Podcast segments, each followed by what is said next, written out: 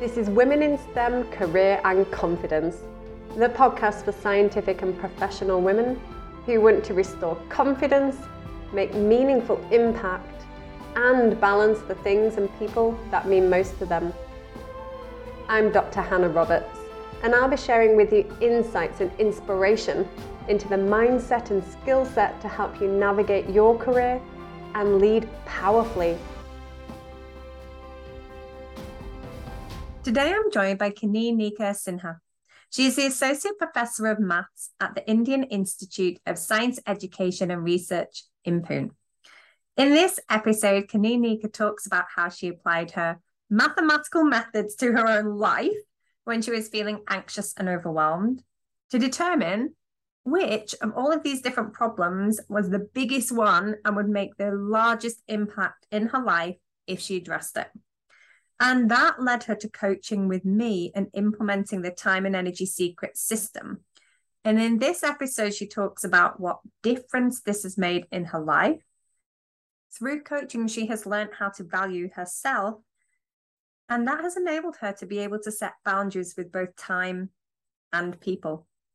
And she also gives a really clear piece of advice as to what to do if you are thinking of working with me. I can't wait for you to hear this episode. So let's dig in.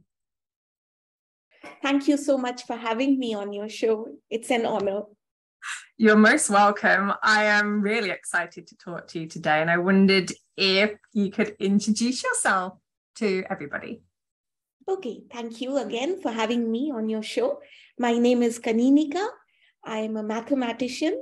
I teach mathematics at a science institute in India and my research specialization is in number theory. And I particularly focus on problems at the interface of number theory and probability. So I'm from India, and my school and undergraduate studies were done here.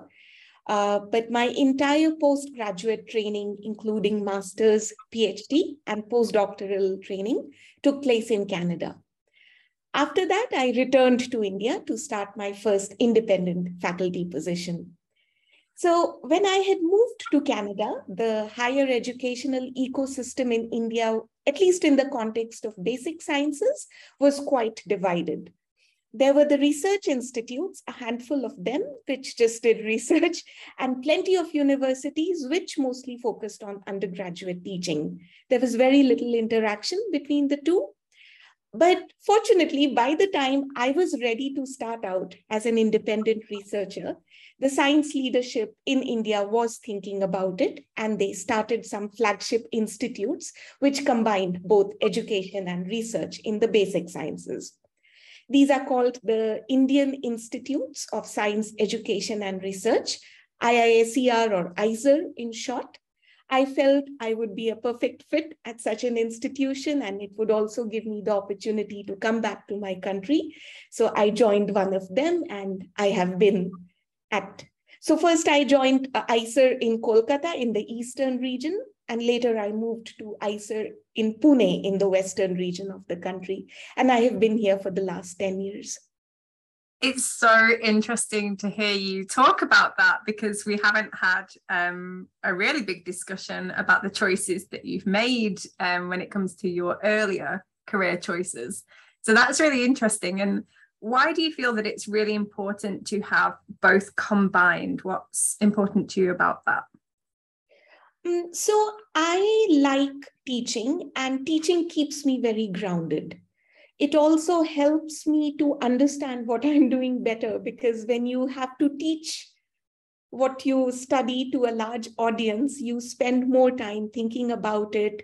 And also, you learn how to communicate your ideas properly to people at all different levels. And there is something about interacting with undergraduate students. There's some spark, you know, there is this motivation that comes from interacting with them. Now, I do know that some people, and they are doing extremely well, prefer to just stay in their office. They'll come to the institute, close the door, do their work, go back, and good for them. But I figured out long ago that that model does not work for me. And part of the reason could have been that most of my fundamental training happened at a university in Canada. And universities in North America and in Britain, for example, combine both. It's there are places which focus just on teaching, but usually in a university, you will see scientists doing research and also doing teaching and mentoring. So I was familiar with that system. I believed in that system. So that's I love I... that. I love that. Um, yes, it is absolutely the system that I came through in as well in terms of um, chemistry, and right. really enjoyed learning about what some of the research, you know, the the fundamentals of the research that was happening. And you're right, having to explain that to and simplify it in a way that is understandable really helps solidify thinking as well. I'm going through that process at the moment while I'm writing my book, and it's been like really interesting to understand oh why do i do the things that i do with people? Oh this is why. Um and being able to actually articulate it well is very nice. Yeah yeah. Um so you've been in this institute for around 10 years now. Yes. So, where are you up to in your career as things currently stand? So, currently, I'm an associate professor. I have tenure, which is a big relief, and I, um, I, I have not taken on many leadership roles in the institute because in my career this happened in the opposite direction because these are very young institutes, as soon as a person joins, if they have the enthusiasm to serve, they will get inducted into committees and, you know, especially that involve institute building. So when I joined my first faculty position, in the very first year, I became a member of the Senate, which is oh, wow. the governing body, so to speak, right? At least as far as the academic program is concerned. Then in my second year, I became the chairperson of my department. And I, I was, it, it was a privilege to serve in that capacity, but I was not entirely ready for it. It happened, it may have happened too early. And it threw back my research a little because when you are involved in administrative duties, at a very young career stage, it can divert your mind from research. So at that moment, my mentors and those who cared about me uh, said that this is the time, this is the golden time to concentrate on research. So um, I have followed that in whatever capacity I can help, I do help. But at this moment, I feel uh, I'm not really ready to take on roles at a leadership level. At this moment, I want to strengthen my research program more. Uh, I hope this answered your question.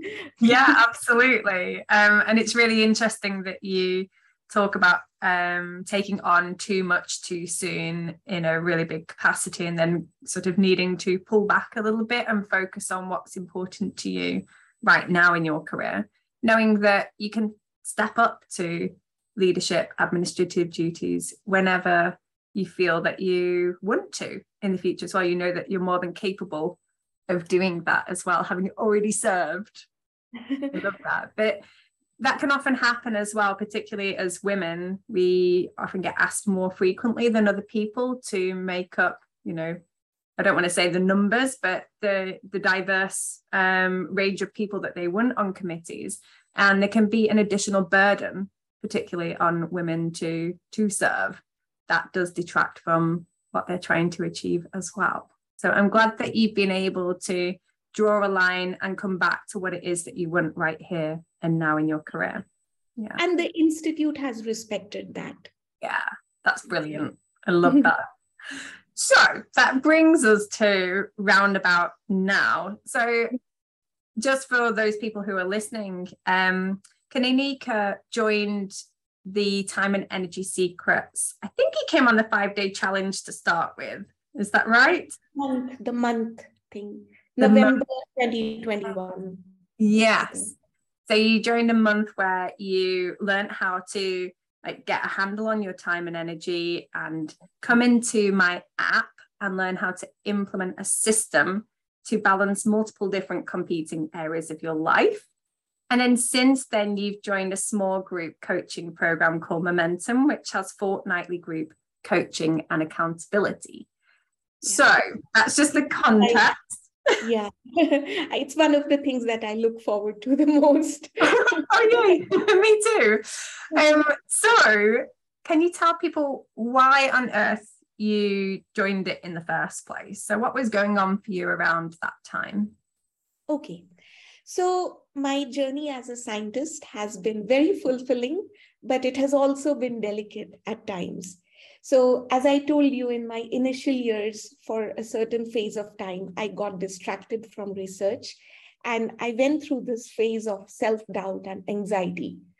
But people understood me. I moved to a place where I got an encouraging work atmosphere and some solid mentorship. So, this helped me to overcome that initial phase of self doubt. And once the research program took off, I gained tremendous confidence. But uh, in the last couple of years, um, I think maybe starting 2019 ish, I again started feeling overwhelmed. There was this persistent feeling that I was not doing as much as I wanted to do. So, when the pandemic struck and we lost the structure of a daily routine involving teaching, meetings, uh, etc., I had more time to think about this but I still found myself very short on energy to deal with this, uh, whatever I was going through. And my worries assumed enormous proportions to the extent that I even wondered if I would be able to prove a new theorem again. So then I did what a mathematician does. I broke down whatever I was feeling into smaller bite sized problems, so to speak, covering different aspects um, external and internal. And I wanted to figure out what is causing the biggest problems. So, as I told you, I work at a pretty good place with a very positive work atmosphere where we can simply focus on science if we want to. So, the external factor was not, uh, not the issue here. Uh, so, I had to look within and after some more honest thinking, I felt that the essential, problem was that I had very low energy levels. Even, you know, I had low energy levels, and at the same time, I was not being able to take the best steps which improve one's energy. So I, I was in this sort of vicious cycle. And then I read an announcement about your online talk, which was organized by Chandana Basu at the Banaras oh, Hindu yes. Yeah. And uh, your talk resonated with what I was going through at that time. And when you talked about your app, I thought, hmm, an app for women in STEM careers, time, energy. This is the app for me. And I was like, I, I, I, certainly should try this out. Because you see, when we feel unfit, we take training from a trainer. When we are, when we feel we are not uh, eating appropriately, we go seek help from a dietitian. At the workplace, if something happens, we seek support from some some senior colleague or someone who's been through this.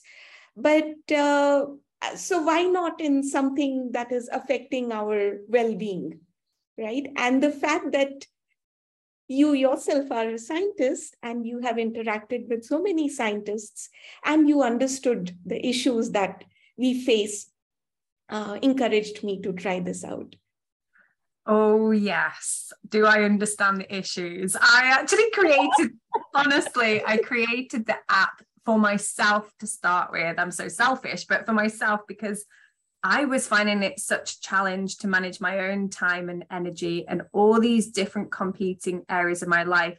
You were talking about there having low energy, but not being able to find the steps to improve that. And we know that doing exercise actually gives us energy, but we need that activation energy to go and do it in the first place, or at least create enough time and space to do it. And around the time, yeah, exactly. My was that I would go to the gym and I would overdo it. Oh, okay. I had a point to prove to someone and then not have the energy to do other things. Ah, my good friend Superwoman in action. I love that. I know her well as well as you, as you are all aware of. So it was kind of born out of I need to get a handle on my own stuff. And then I started to roll it out to my one to one private clients. And then I thought, actually, if it's a system that can be systematized into an app, then it can be for everyone who it resonates with. Yeah, that is amazing. What a wonderful thing you did. so tell us about what you have implemented from the app because I know there's lots of different parts to it, but there will be some things that people go, yes, that's something that I'm going to implement and stick to as a habit. And other mm. things that you try and things fall away or you bring back in when you get a handle on other things. So tell me about the journey that you've been through with the app then. Okay, so I feel that the structured weekly planning, the weekly plans that we do, has been the most impactful change for me. So I was, of course, making an attempt to plan things before, but the plans were purely focused on mathematics research because that is very high priority. And I would uh, end up, thanks to our friend, the superwoman, uh, I would end up preparing unreasonable lists of to do tasks, imagining that I have the whole day ahead. Not foreseeing other tasks, which are also important to do, but were not being recognized by me as important, and other accidents that life can throw at us. So it helped a lot to plan things in a new format so when we start out, first we plan for health, personal development, relationships, and then we put down our career tasks. And I remember wondering in the beginning, you know, why don't we do career tasks in the beginning and put other things after that? Uh, I'm still mindful that for me, research is top priority, but I plan it in wholesome consonance now with other aspects of life. And then it, I it made sense to actually plan the other things before. So it, it all somehow ties in very well. So, for example, post 10 a.m., there is a good chance that I'll be occupied in teaching or some meeting or some editorial work, answering emails. if I'm lucky, this can get pushed to post lunch, but that does not always happen you know so uh, it is absolutely vital for me to wake up early and spend a few solid hours doing my research work if i miss that then i have this guilt throughout the day that i did not do that plus you know there is also this anxiety that okay this is something important that had to be done but now with so many distractions i can't do so I did zero down on the priority that I have to wake up early. But to wake up early, one has to ensure that they are going to bed on time and that they are sleeping well without anxiety, right? Well nourished, tired, feeling good. Uh, I mean, I, I use the word tired in a positive sense, not, not in the negative way that uh, you have to feel that you know you were able to yeah. lift the whole world on your shoulders not in that sense but that you spent a good day you know being being an active, productive person. So one has to tie in all these aspects of health and well-being to be able to address top priorities. When we, when I started doing this on a weekly basis, uh, this realization became stronger. So this has been one of the most positive uh, things about the app for me. Also, our group coaching sessions. I just love those because I um, I realized before joining uh, this app um, and also uh, before developing a support network around me, I realized that something was missing. My my family members are very nice, loving people, but they don't really understand what I'm going through. So if I tried to speak to them their uh, response would be, oh, you just enjoy staying unhappy. Or the, the best thing I heard was, your biggest problem in life is that you have no problems at all. oh, wow. I'm like, okay, they're lovely people. I love them, but I'm not going to discuss these things with them. yeah. So, because I suppose so, that's making light of the fact that you do find some things a challenge and you would like to resolve yeah. some things or improve upon things. That's like saying, oh, you're not allowed to have any problems, you just have to be okay. exactly. So, talking to someone like you who has done a lot of study, I would say, of you know, and has also experienced these problems helps a lot. Plus, because it's in a sort of a group format, I was, Hannah, I was, I felt so reassured to see that other people were also struggling with similar problems. I was not a freak. oh, absolutely not. And in fact, whenever we have a group coaching call, whatever the topic is, sometimes I think people are picking the topic for me. And I'm like, oh, this is really about coaching me and my problems. no, I love it. I love it. Um, and I think you make some really excellent points about being able to come together as a group of people who are committed to improving a certain area of their life or maybe multiple areas of your life and not just feeling that this is just how it has to be. There are yeah. things that we can do and things can be different with the right levels of support. And I think that knowing there's a community of people coming together with similar challenges and that you don't feel alone anymore in the struggle is, I would say, one of the most important parts of all. Right.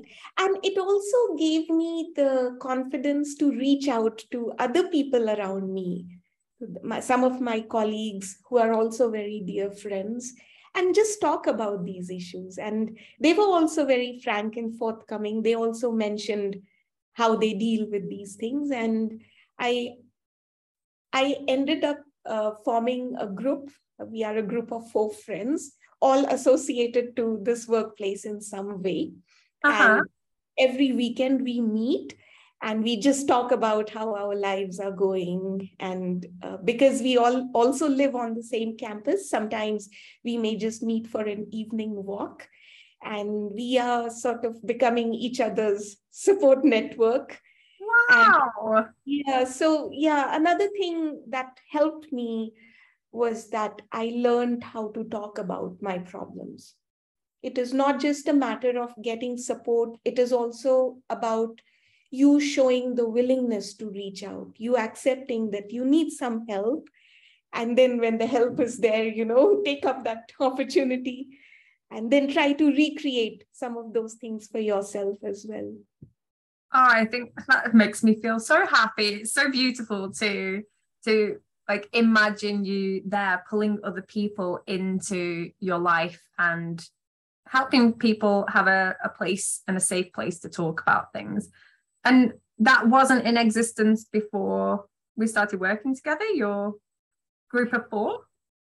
We we did meet each other. I had started uh, reaching out. I mean, I met I met some of them at the gym. One of them actually trains me at the gym. And it's amazing for the two, three years, uh, she we had this relationship where she was of course focusing on my fitness and helping me but we never really had a conversation wow. and you know, she's an ex-olympian who moved to a different country post marriage and uh, later, while talking to her, I also heard about her life, her challenges. And then I thought, you know, this is, you know, this can be done. You can talk about things with people and it can have a positive effect. It doesn't necessarily have to be negative that, oh my God, I'm revealing my weakness to the whole world. Only to discover someone else's weakness as well. So I think it's definitely a superpower. Yeah, that ability to be vulnerable with other people and to share at that level um, and know that it's a reciprocal relationship as well is yes. really yeah. important. Yeah. Oh, that makes me so happy. And we talked earlier about um, why not understanding why we would need to plan for all the other areas of our life, like relationships, health, personal development, wealth before career.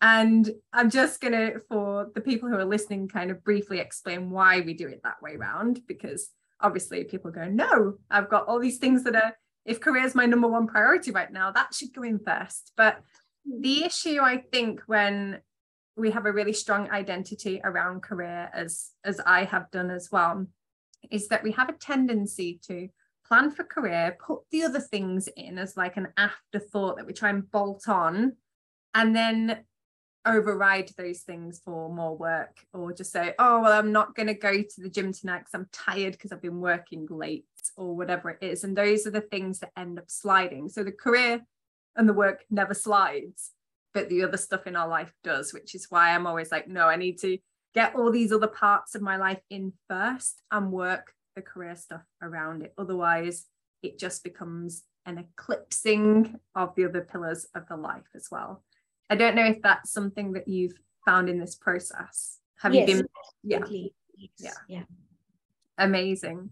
And in the group coaching formats, have there been any sort of revelations for you that have come out from having that laser focus coaching?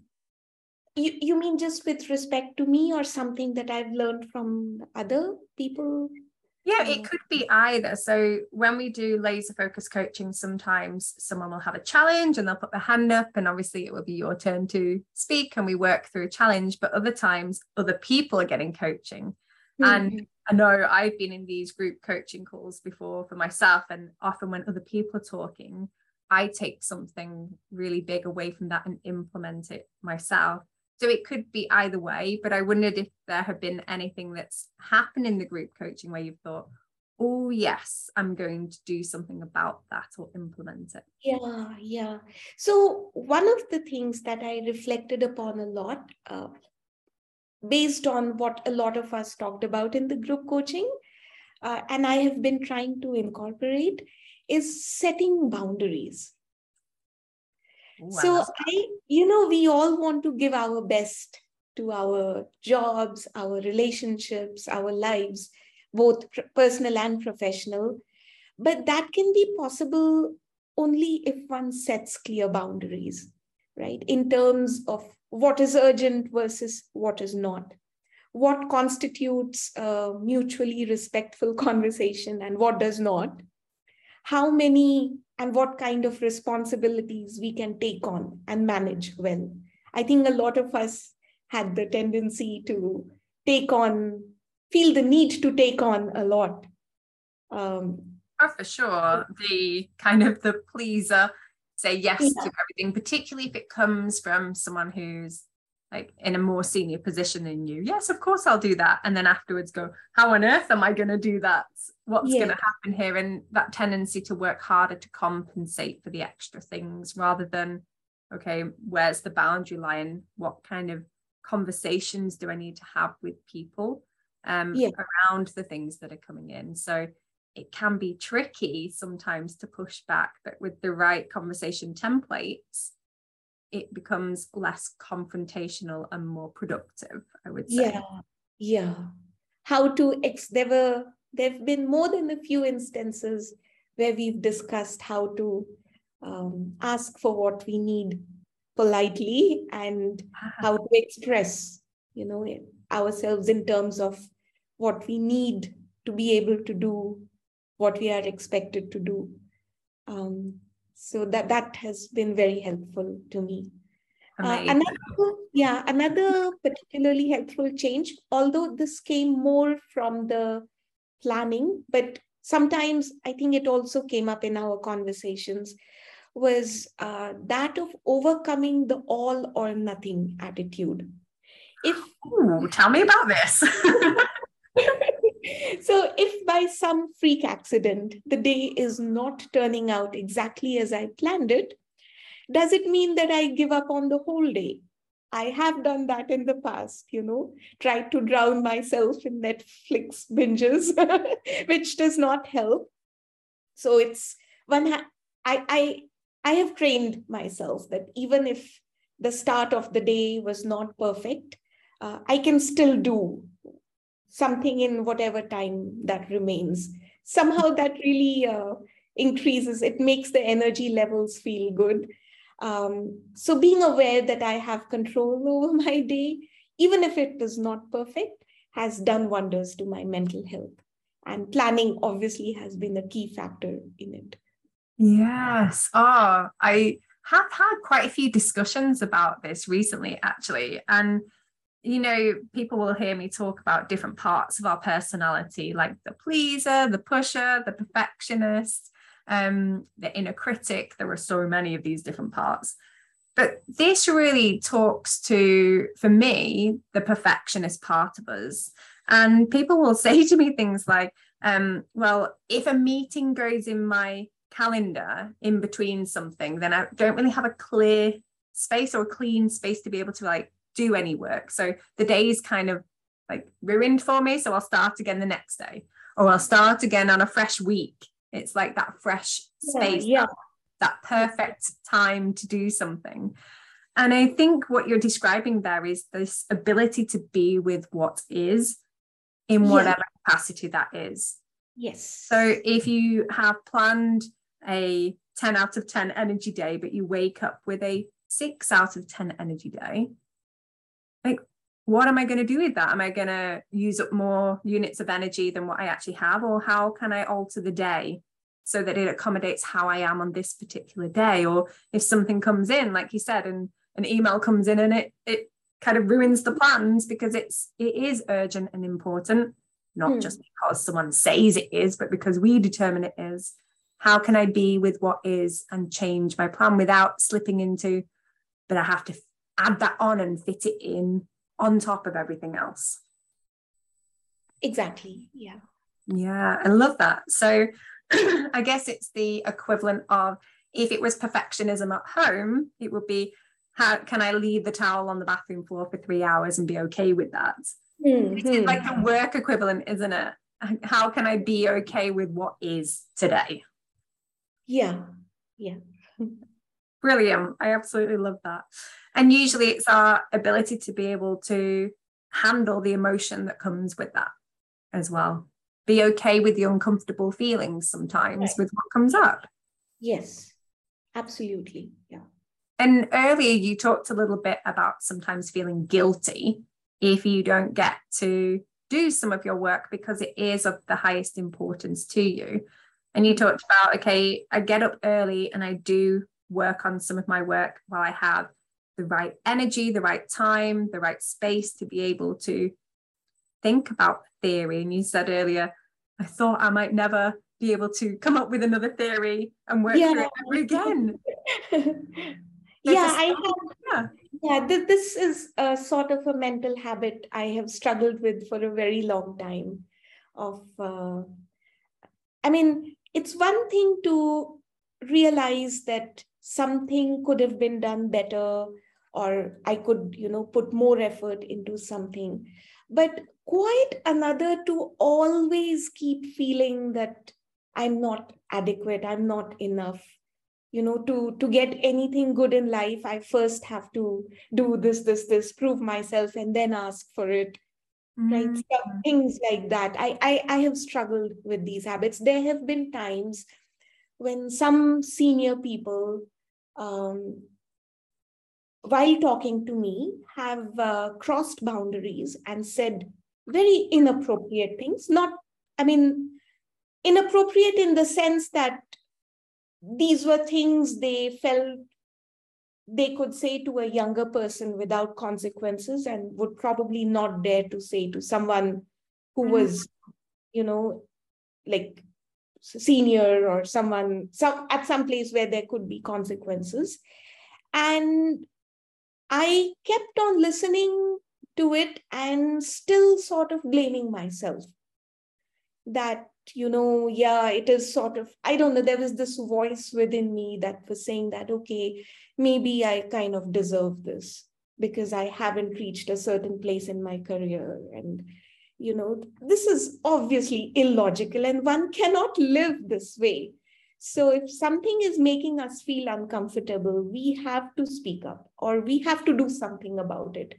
If somebody is misbehaving with us or saying inappropriate things, it's possibly coming for them it's coming from a place where they don't have much self-awareness about how their words affect others you know mm-hmm. they may not actually be malicious but they just don't realize how their words are affecting another younger person. So I uh, instead, I, I certainly don't have to blame myself for it. I have to step up and maybe create a boundary and let them know in some way or the other that this is not this is not appropriate and yeah. the essential thing is stop there may be times when we tolerate a few things from other people as a matter of strategy to keep the peace or everything but we should not tolerate another person because we think that this is what we deserve. We deserve to be treated this way. And i i i started thinking about it and i was like where did this feeling come from? I've you know my parents my spouse uh, family have not treated me this way they've never been disrespectful in this manner my workplace uh, is very positive like i told you uh, our institute leadership have gone out of their way to create a culture where younger people can be themselves, speak their mind. So I it, it was interesting for me to sort of reflect on where this thing sneaked into my mind. Was it always there? And then it just manifested later on. Uh, sorry, I may have gone off track, but it, it just. No, you're perfectly on track. I think what I'm hearing is that you finally value yourself yeah. And when you value yourself like that, you can be strategic about what things you like discern what things deserve your attention and where you want to set a boundary, what things you're willing to let go at a moment in time, and where you are going to speak up and really have those challenging conversations.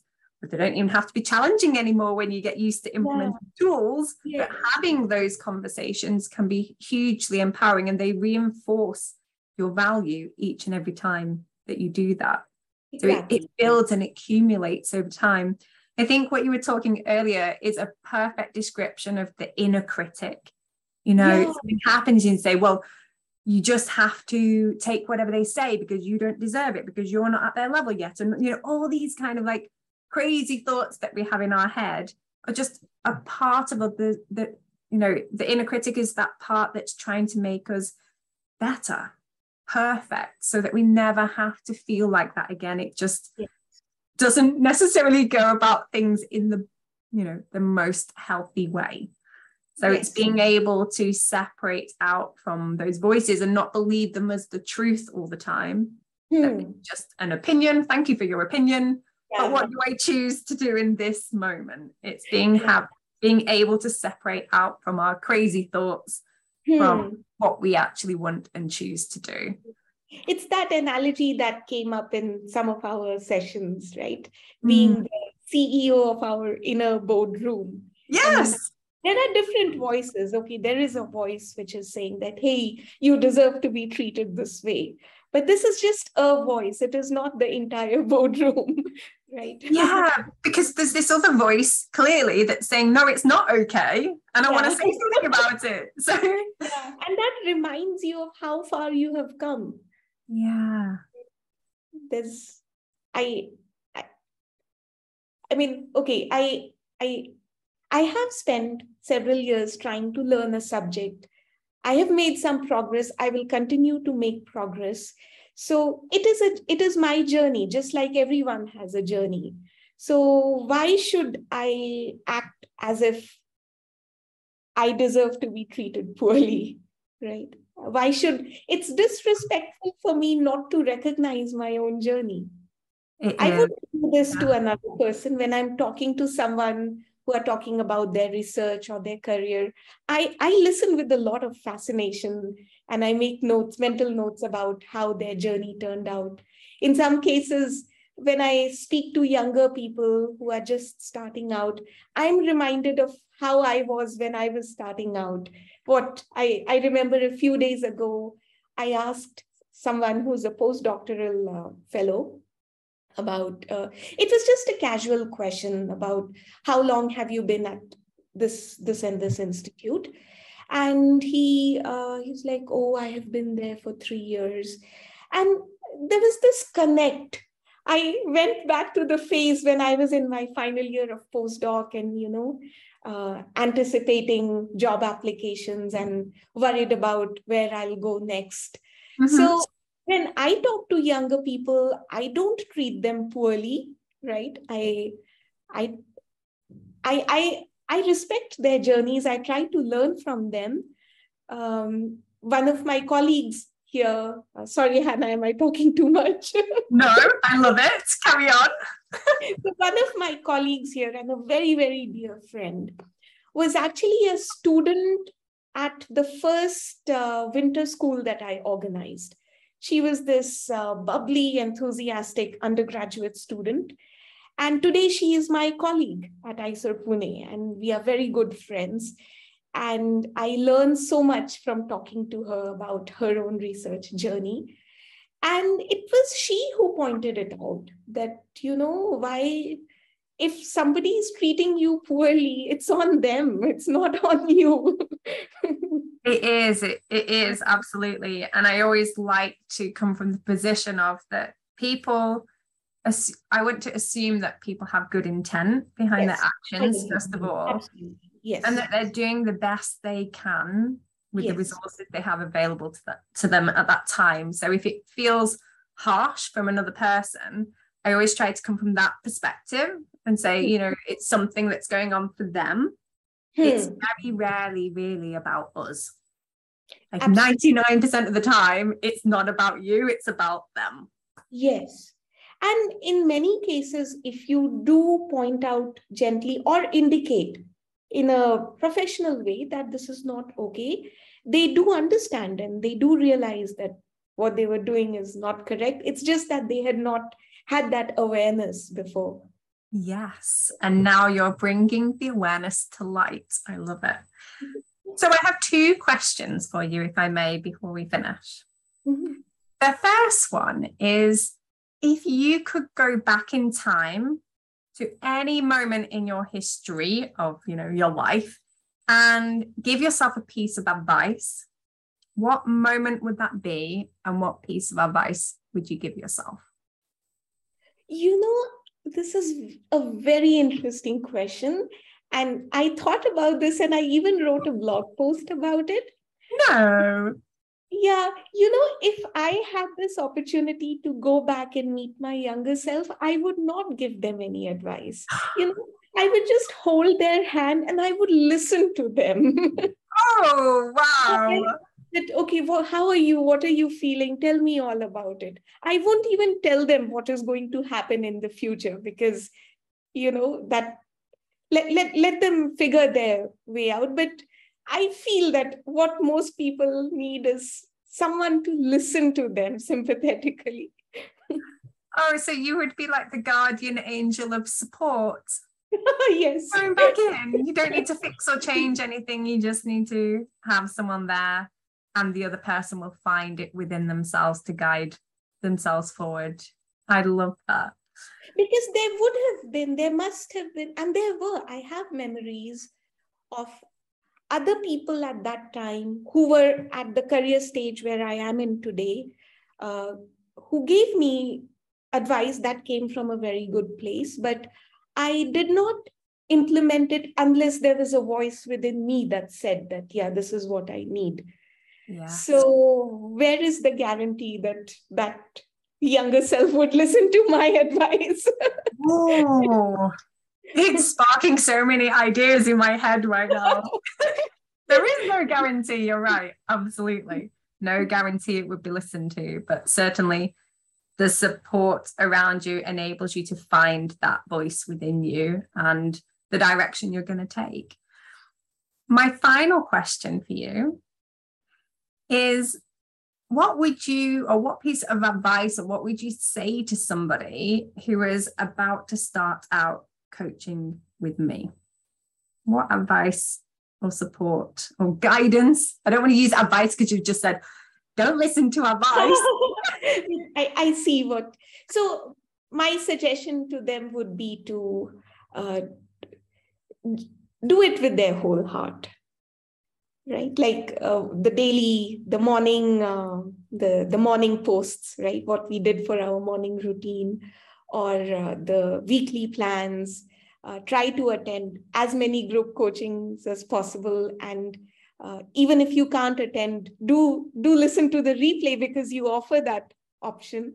Yeah. so my advice for them would be you know just as they just as someone i mean my guess is anyone who's thinking of joining your app is more most likely to be a scientist so just as they uh, jumped and put their whole heart into learning science in the early years and did whatever needed to be done, right? Show up for coursework, for lab work, the writing, meetings with their advisors, etc.